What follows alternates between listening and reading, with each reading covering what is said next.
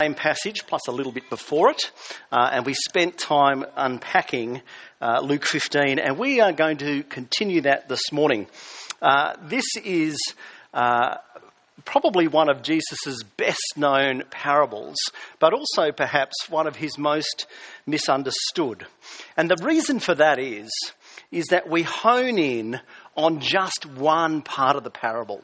And so, what I tried to do last week is expand things out so we could actually uh, understand the impact that this parable would have had on its original listeners. Now, I did say last week that I was going to address some broader questions to do with reconciliation and restoration of relationships and so forth. But I realised as I prepared this sermon, I probably bit off more than I could chew.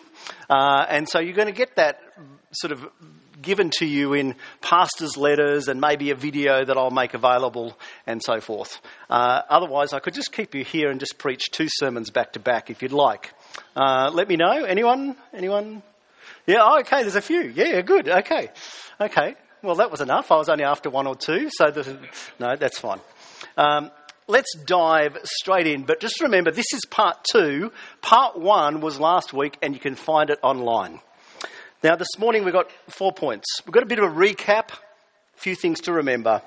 We're going to reframe repentance, reframe sin, and then end with amazing grace. So, just quickly, Let's go through. We need to remember that as we look at Luke 15, uh, and probably I was unhelpful when I selected the Bible reading for this morning by only reading one story of the three stories that make up the parable of the lost. Okay? This is not three separate parables. If you look at your Bible, if it's anything like mine, I have a really unhelpful heading called The Parable of the Lost Sheep, and then a bit further down, The Parable of the Lost Coin, and then The Parable of the Lost Son. Can I just say, the, the heading for the chapter, if you're going to have a heading, should be The Parable of the Lost, okay? And remember, there's not just one lost son, there's actually two. Jesus tells us three stories in one parable. And the first two set up a pattern. So the sheep and the shepherd, the lost sheep, the woman with the lost coin, they set up a pattern. And we saw this last week. There's a person, they've lost something. The shepherd's lost the sheep, the woman's lost the coin. They search, they discover, they celebrate. And so Jesus gives us the pattern, okay? Something's lost, there's a search, there's a discovery, there's a celebration. Something's lost, there's a search, there's a discovery, there's a celebration. Okay, you see the pattern? Um, it's kind of like a cricket game. Anyone here like cricket? I love cricket, okay?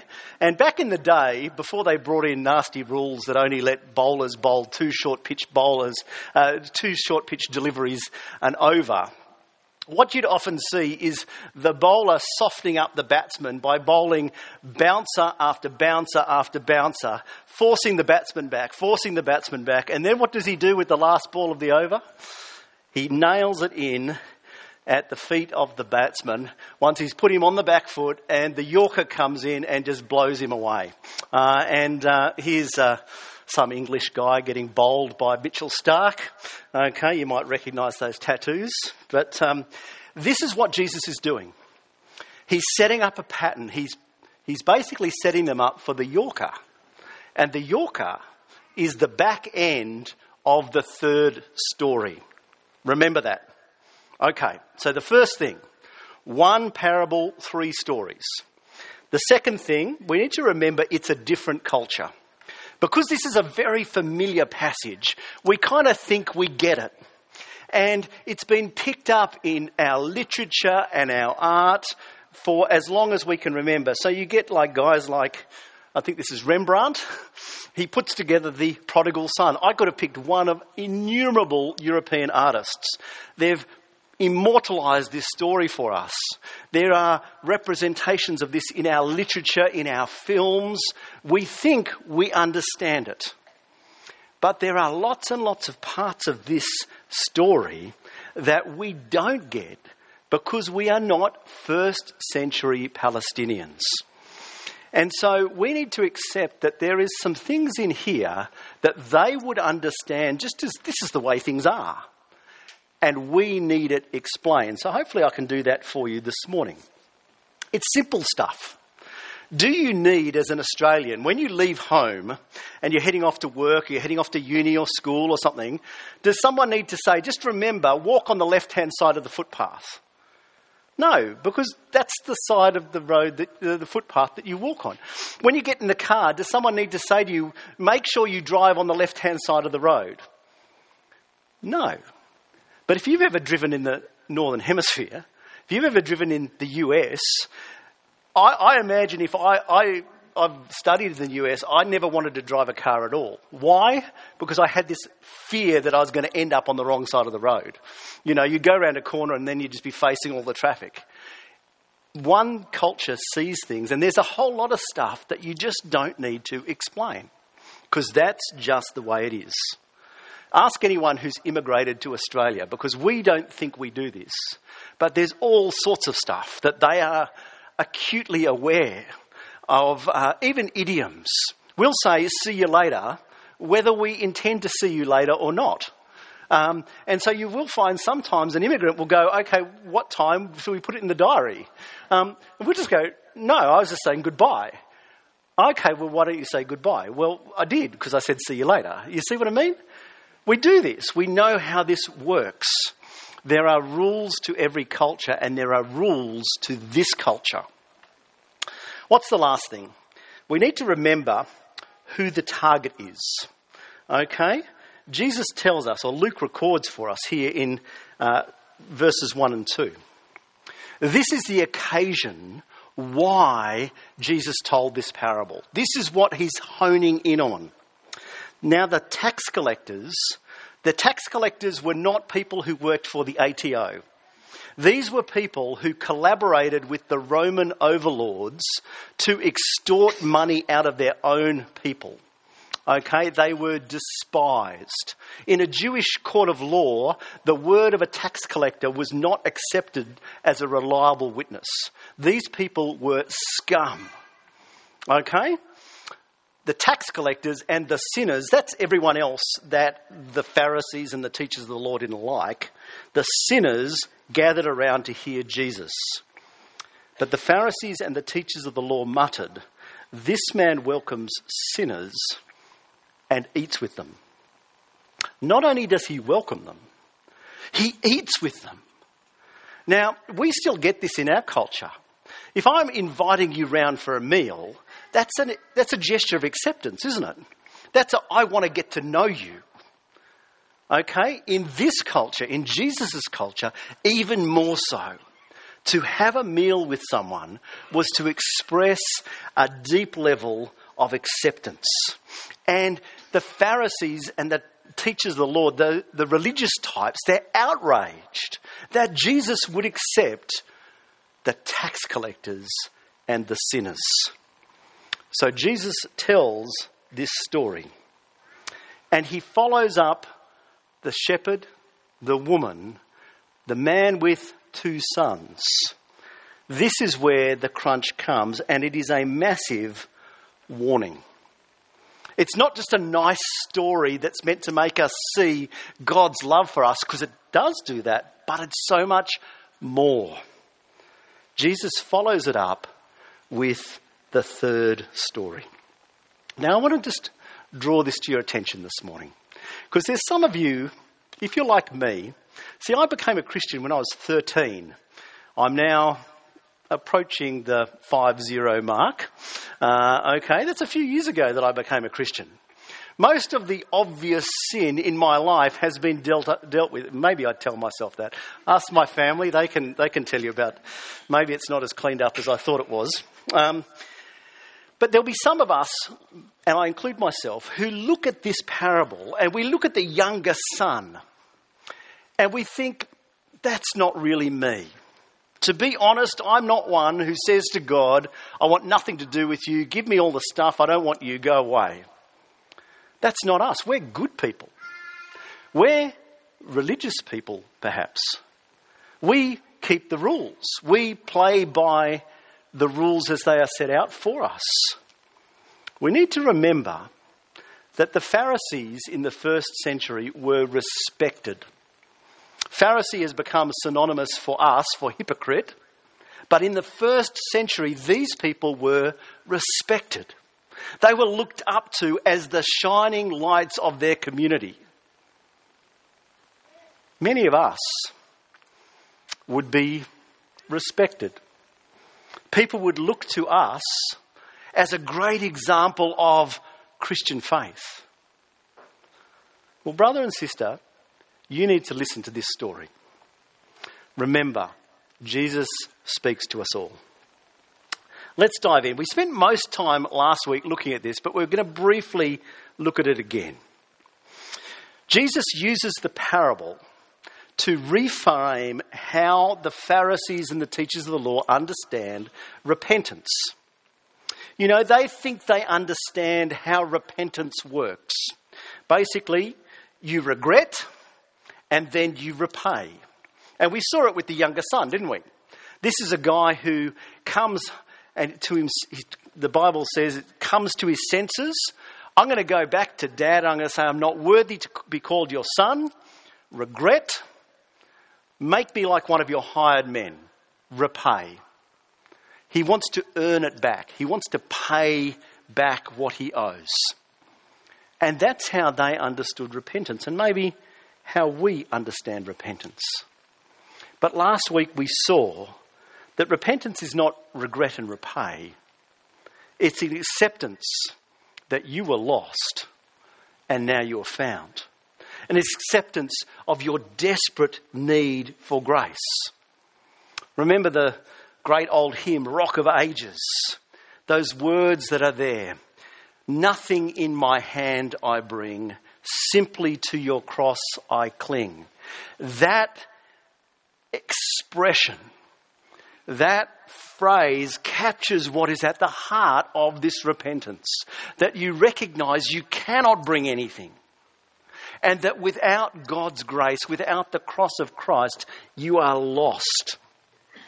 And so we see that true repentance happens when the Son is in the Father's arms his acceptance of his grace. No appeals, no attempts to repay.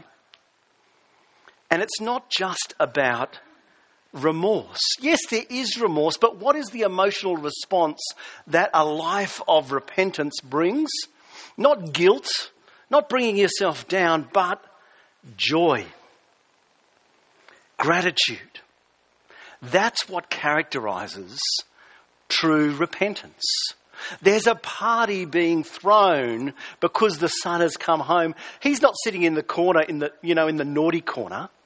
He's in the party celebrating that his father has found him. He was dead and now he's alive and he gets to celebrate with the father. That's why we celebrate the Lord's Supper. We pass around bread and grape juice to remember that Christ died for our sins. Why is that a celebration? Because Christ died for our sins. Praise God. We were lost and now we are found. We were dead and now we are alive because of His grace. And that's the response. Amazing grace, remember? I told you the story last week that Karen and I occasionally nudge each other. Amazing grace, how sweet the sound that saved a wretch like you. Okay? But it is. We sing of amazing grace and how beautiful it is, and at the same time, we recognize that we were wretches needing to be saved. Well, we spent more time on that last week, but remember, repentance is not regret and repay. Repentance is an acceptance of being found. Let's move on. Reframing sin. Jesus reframes repentance because the Pharisees and the teachers of the law think they understand it. They want the, the tax collectors and the sinners to earn their way back. But now Jesus, he reframes sin because again, they think they've got it. The Pharisees and the tax collectors, and maybe not the Pharisees and the tax collectors, the Pharisees and the teachers of the law, they see sin as breaking rules, as stepping over lines, and maybe that's what we see it. And when we look at ourselves, we don't see a lot of breaking rules.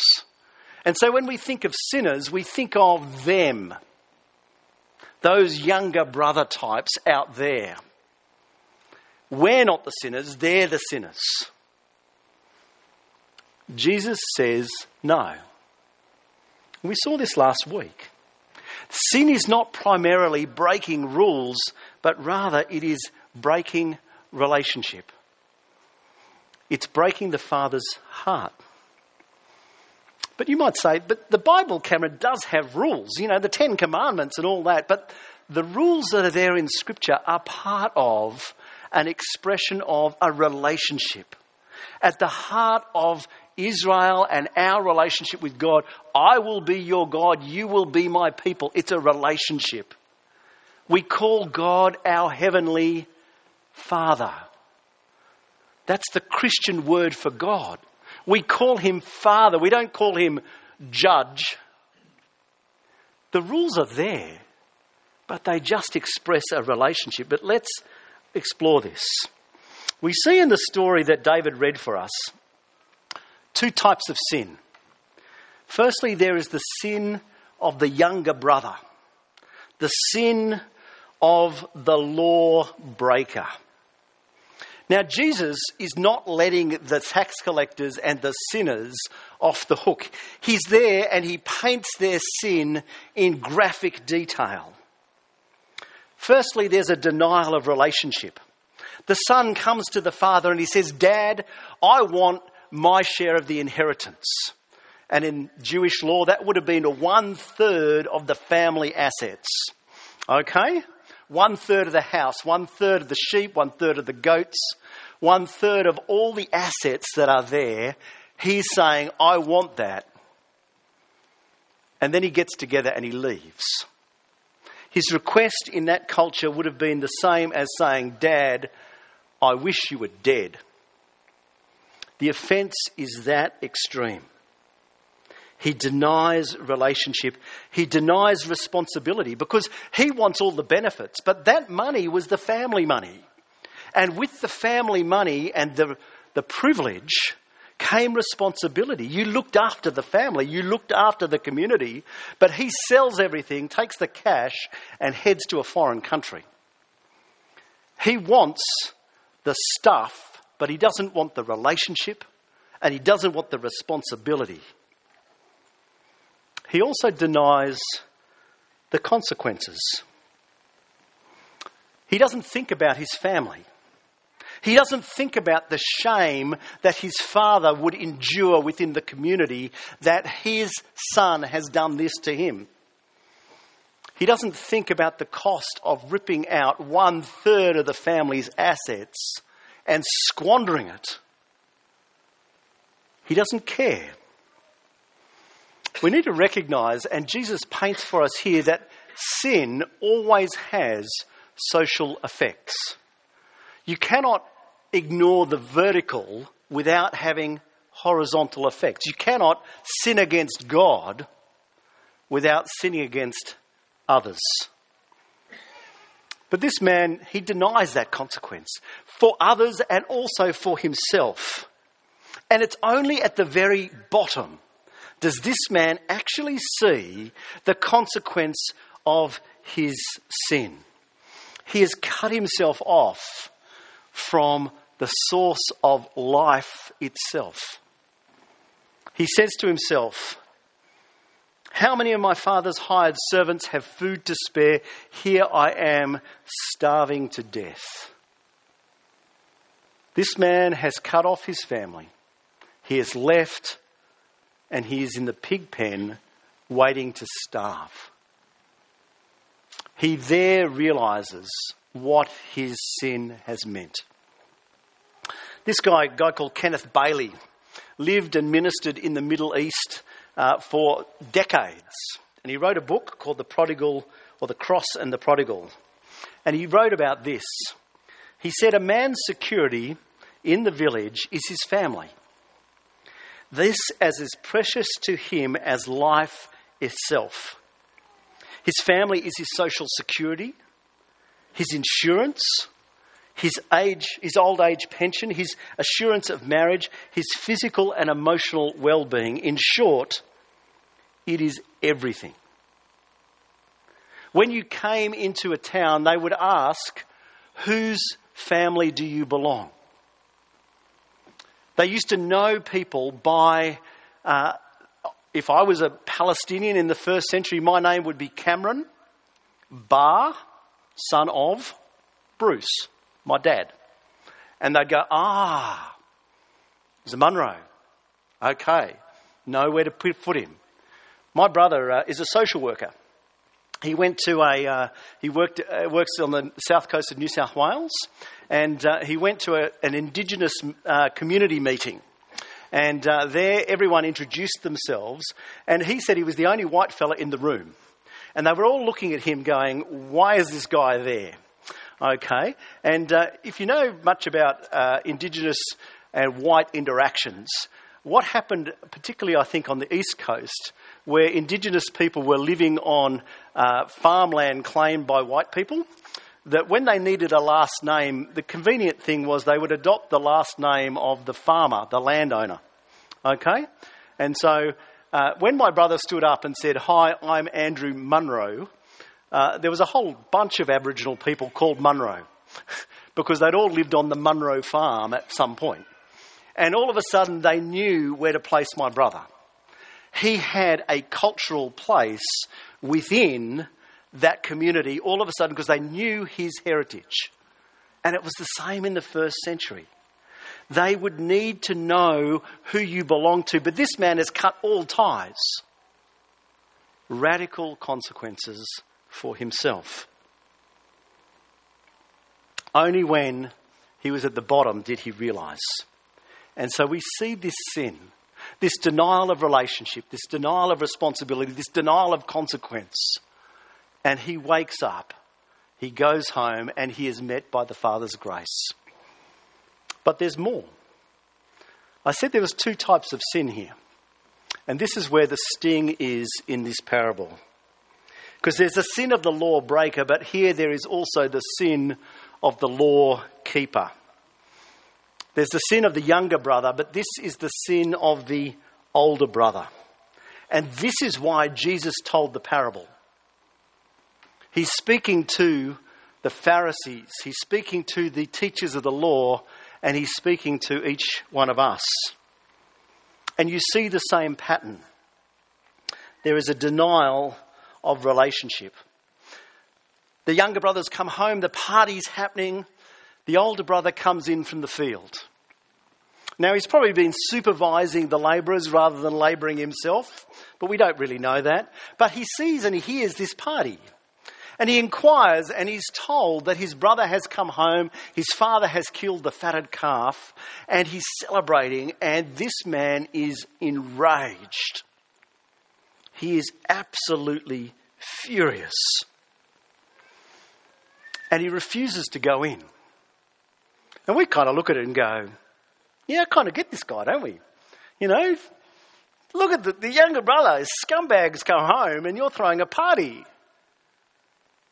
We feel the outrage of the older brother, don't we? We miss the fact that in this culture, for the older son not to come in, the older son not to greet the guests of the father, was the gravest offence. And when the father hears of it, what the culture would have expected is that the son would have been punished severely. How dare you shame your father like this? But is that what we see? The father goes out to the son. He shames, the older son shames the father. And then he comes to him when the father pleads with him. And he says, All these years I've been slaving for you. Now, okay, maybe a word said in anger, but he reveals in his heart how he sees his relationship with his father.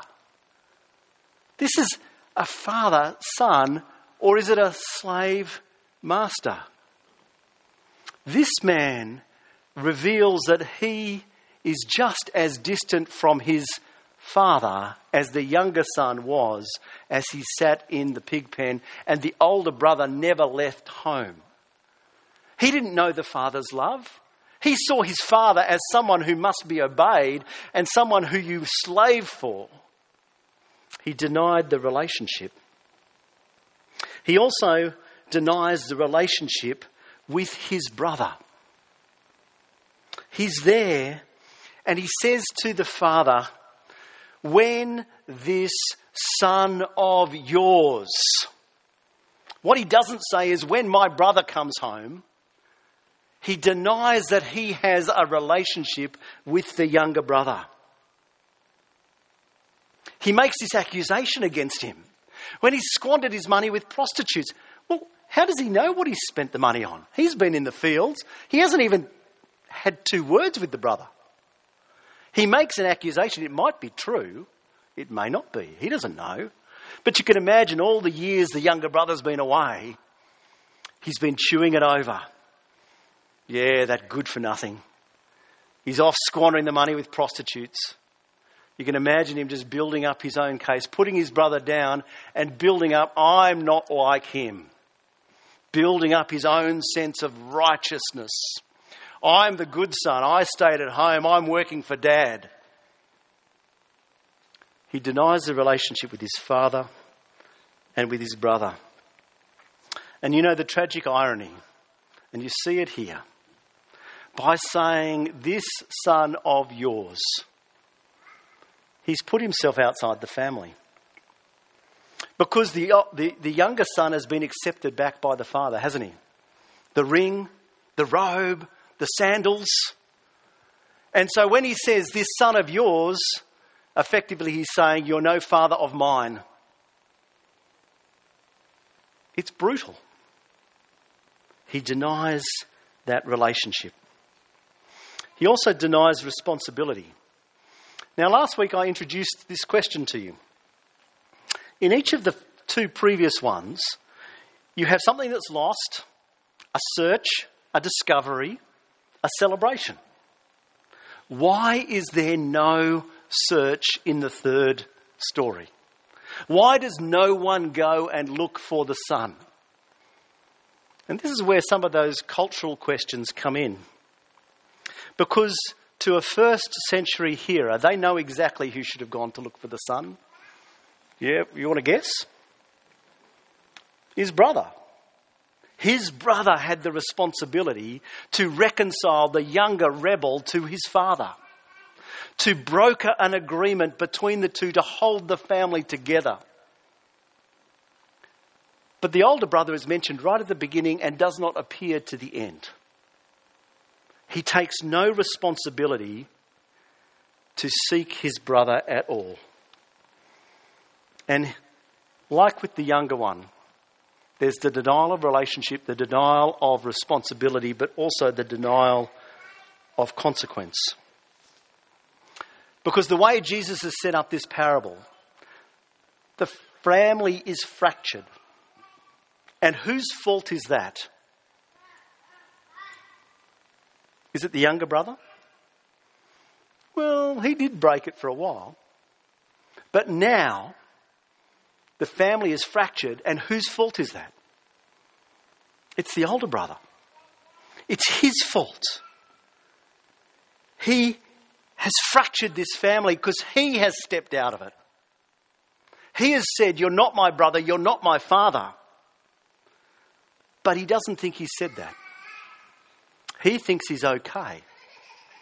Jesus has told this parable, this three storied parable, to make this point to the Pharisees and to the, tax, to, to the teachers of the law, not to the sinners and the tax collectors. They're the ones who are coming and receiving the Father's grace through the teaching and the acceptance of the Son. But it's the religious types it's the religious types that Jesus is saying, You are the ones on the outside.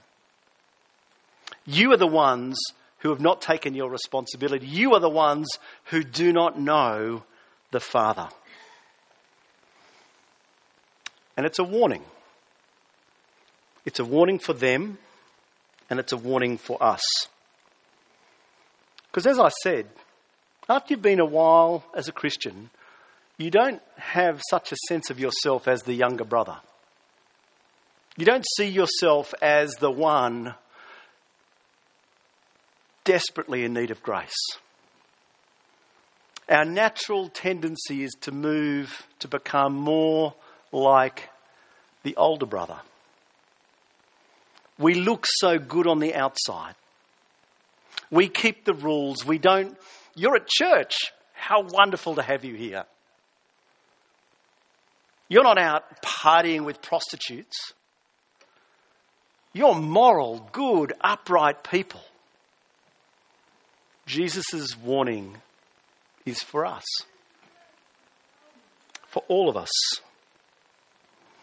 How would we know? Let me give you three things before I wrap up. What is your attitude towards younger brothers? When you think of people who aren't here this morning, when you think of sinners, do you think of them as sinners? Is there that sense of us and them out there? Do you want them to come? Do you kind of enjoy looking down on them and thinking, Lord, I thank you that I'm not like other men, even that tax collector over there? Do you welcome them with condescension? Ah, it's about time you came in. It's about time you got wise. Oh, yes. Do you look to them to somehow regret and repay? Do you have a concern that the gospel go to the nations? Or you are you quite comfortable that this is your happy little place? You wouldn't want sinners here, would you? Sorry, Jesus says you've got a whole room of them. Uh, look around, look around. But what is your attitude towards younger brothers? The Pharisees and the tax collectors, they said, the tax, I keep on saying that, don't I? The Pharisees and the teachers of the law, they were saying, these people have no business here. And Jesus is saying they have every business here. They have the same business here as you have. What's our attitude to the younger brothers? What do we look to? The older brother looks to his own performance. I've kept the rules. I've slaved for you. He looks to his own performance for his relationship with the Father. Do we look to our performance for our standing before God? Or do we look to His grace? Are we bitter when things don't work out the way that we want them to? Do we blame God? You've never even given me a goat. How do we react to setbacks? Do we look at God as the older brother did, as somehow ripping you off what you deserve. What is our standing before God? And this one I think is particularly telling. Do we lack enjoyment of our relationship with God? Do we see obedience as a burden? All these years I've slaved for you. I've never broken one of your commands. Do we look at Scripture and we see the path that Christ calls us to follow and we say, oh, that looks terrible. I suppose I should. Or do we delight to follow our Saviour not because we must, but because we can. Do we look at God as the great lawkeeper and I better do what he tells me or he's going to smack me? Or if I keep the rules, he'll reward me? Or do we rejoice in his grace? The Father says to the Son, Everything I have is yours. Ephesians 1 tells us that in Christ He has blessed us with every spiritual blessing in Christ. Is our walk with God a burden or a joy? Do we look at grace as a bit ho hum? Brothers, sisters, be warned. Hear what Jesus is saying. But remember, there is always grace. Because in this story, the Father never stops being the Father. The Son might disown the Father, but the Father never disowns the Son. The Father never washes his hands and says, I'm well rid of him. The Father is always the Father. He is waiting for the Son to come home, and when he sees that Son, he meets him with grace and mercy and love, and he bears the cost to bring him back home. And that's what he's saying this morning. That through the cross of Christ, the Father bore the cost to bring the younger brothers and the elder brothers home. He meets us with His grace. He amazes us with His grace. He calls us, Come home. So this morning, maybe you're a younger brother and you know, you know you need to come home. Matt, I would love to talk to you, others around you. Come home. That is God's offer. Maybe you're an older brother or you recognize that there's an element of older brotherness that is sneaking in. Brother and sister, see God's grace. Come home. Jesus leaves the story hanging. At the end, the older brother is still outside. Are we partying with the Father? Or are we outside? Going to leave a moment now where we're going to spend some time in quiet reflection. They're big questions I've asked this morning. And in just a moment, Matt's going to come up and he's going to lead us in a prayer of confession uh, where we can ask together for God's forgiveness, knowing that His grace is ours in Christ. But just spend a moment now pondering what it is that God has done for us in Christ, the warning that Jesus gives us, but the amazing grace that is offered.